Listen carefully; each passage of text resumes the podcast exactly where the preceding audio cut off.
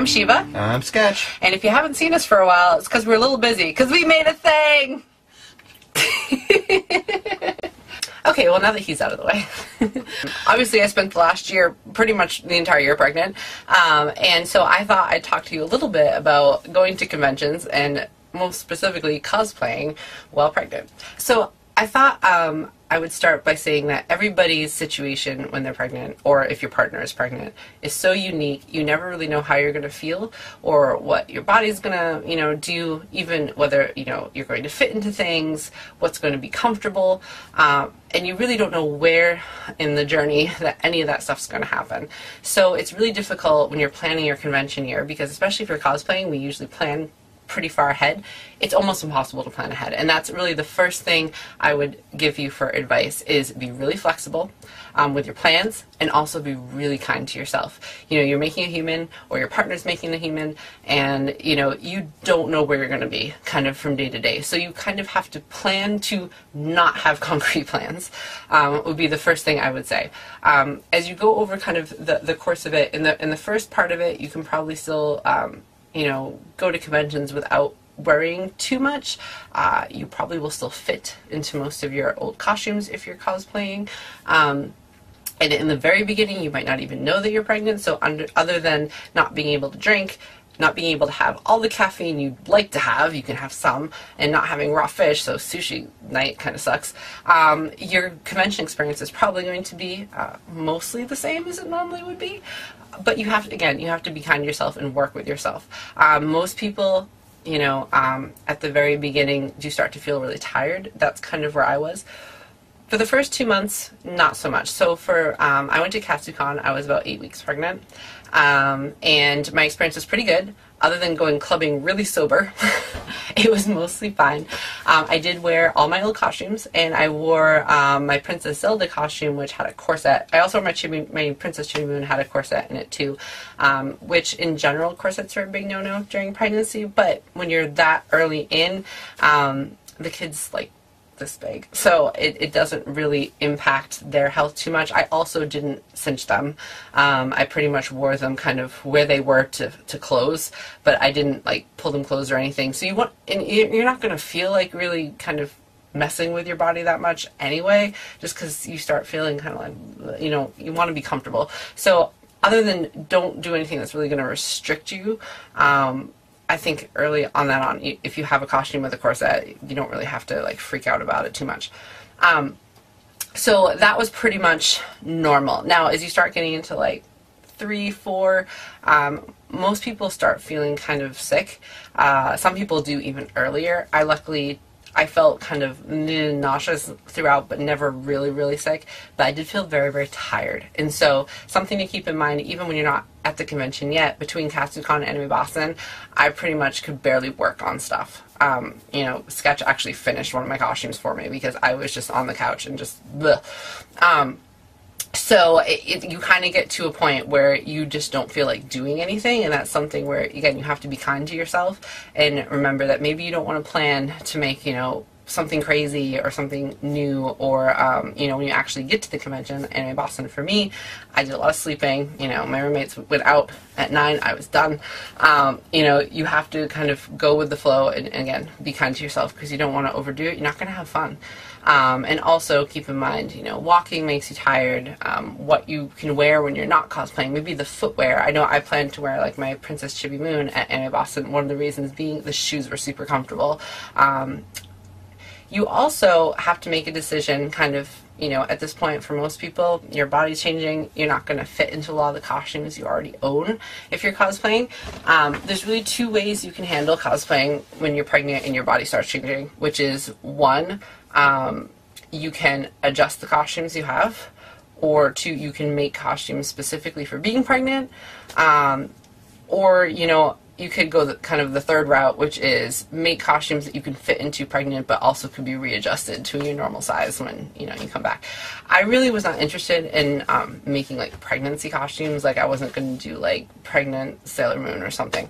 Um, some people love to do that, and if that's your game, do it. The only thing that's hard is if you are going to do that, um, you have to kind of make the costume really fast because from you know if it takes you a month to make the costume if you fit it to yourself for month one it's not going to fit you by like month two uh, so you have to make it either really fast or make it very adjustable what I decided to do instead is that um, I actually modified some of my costumes to make them fit on me um, as pregnant, or I planned to wear stuff where um, that part of the costume wasn't really impacted. So, for example, I wore Princess Chibi Moon.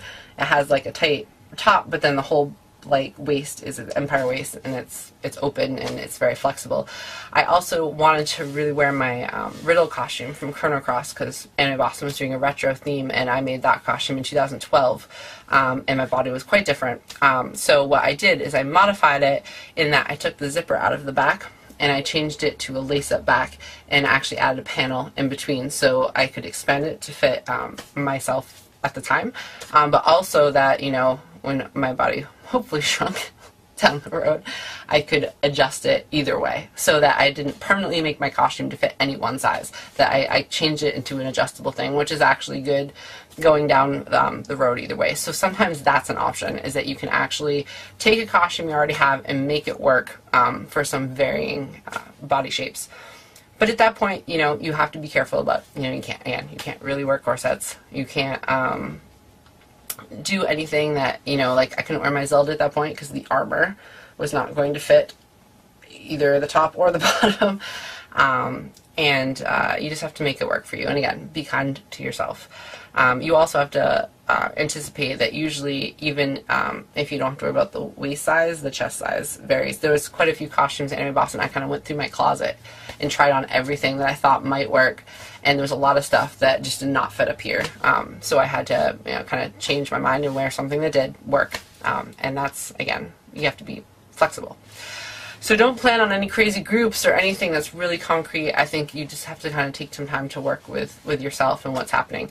Now going um, further towards the the end of it, um, usually at that point you're not going to really be able to alter something. If you're going to cosplay, you're going to have to wear something specifically for um, your new body shape. A lot of times people like to do like funny costumes at that point.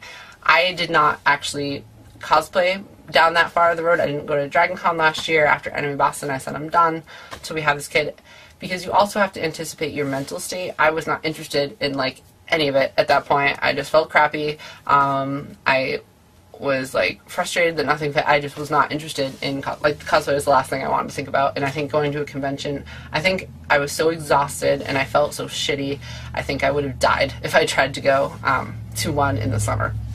So if you're making plans, if you're buying tickets, um, keep in mind that you might want to wait. You might want to see how you feel because you might not want to, you know, walk. I mean, the idea of walking around even in regular clothes was just completely distasteful to me at that point.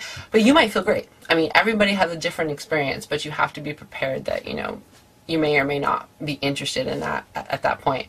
Um, the other thing to keep in mind is when you get kind of really late, um, towards like the third trimester, they don't even really let you get on a plane and fly. Um, so you might not be able to travel um, if there's uh, a convention that you wanted to go to that requires air travel. Uh, you may not be allowed to by your doctor because of um, blood clots and, and, and risk and, and, all of that stuff. Um, especially if you're, you might encounter other complications that usually come up in the third trimester, like gestational diabetes as a complication, high blood pressure, preeclampsia. There's a lot of um, things where they keep a closer eye on you. Also, I didn't realize um, when I got pregnant that I would be going to the doctor as often as I expect. By the third trimester, I had like four doctor's appointments a week. Um, you know, and so I, I, I wouldn't have even had time to go to a convention, um, and they, they would be on the weekend, they would be during the week, they would, you know, it was crazy. And then you could go to one and they'd want to see you tomorrow. Um, so your schedule really starts filling up with nothing but the hospital sometimes. And other people, you know, they don't watch you as closely, so you might be fine, but you have to be prepared for that they might want to monitor you incredibly closely. Um, and there are times that they might send you like straight to the hospital to get more tests when you go for an appointment that you thought was going to be like you know 15 minutes suddenly turns into four hours so again when you get towards the end plans mm, not really great to have concrete plans plus then you get to your final month you could have that kid at any time really. I mean, I happened to have my kid like the day before he was due, but they thought he was going to be born like three weeks earlier than that. You don't know, um, but you have to kind of be on. We called it baby watch. So, uh, like if we had gone to Dragon Con, would I would have been like the last month, and it just wasn't. It wasn't worth it to me. I was told Sketch he could go if he wanted, and but he didn't want to be there because, of course, with irony, if he had gone, probably something would have happened. Um, so that's pretty much it. That was very vague. I know. I, I think that it's, it's difficult, again, to give advice um, because everybody's journey, um, if they're if they're planning to have a kid, is so so totally different.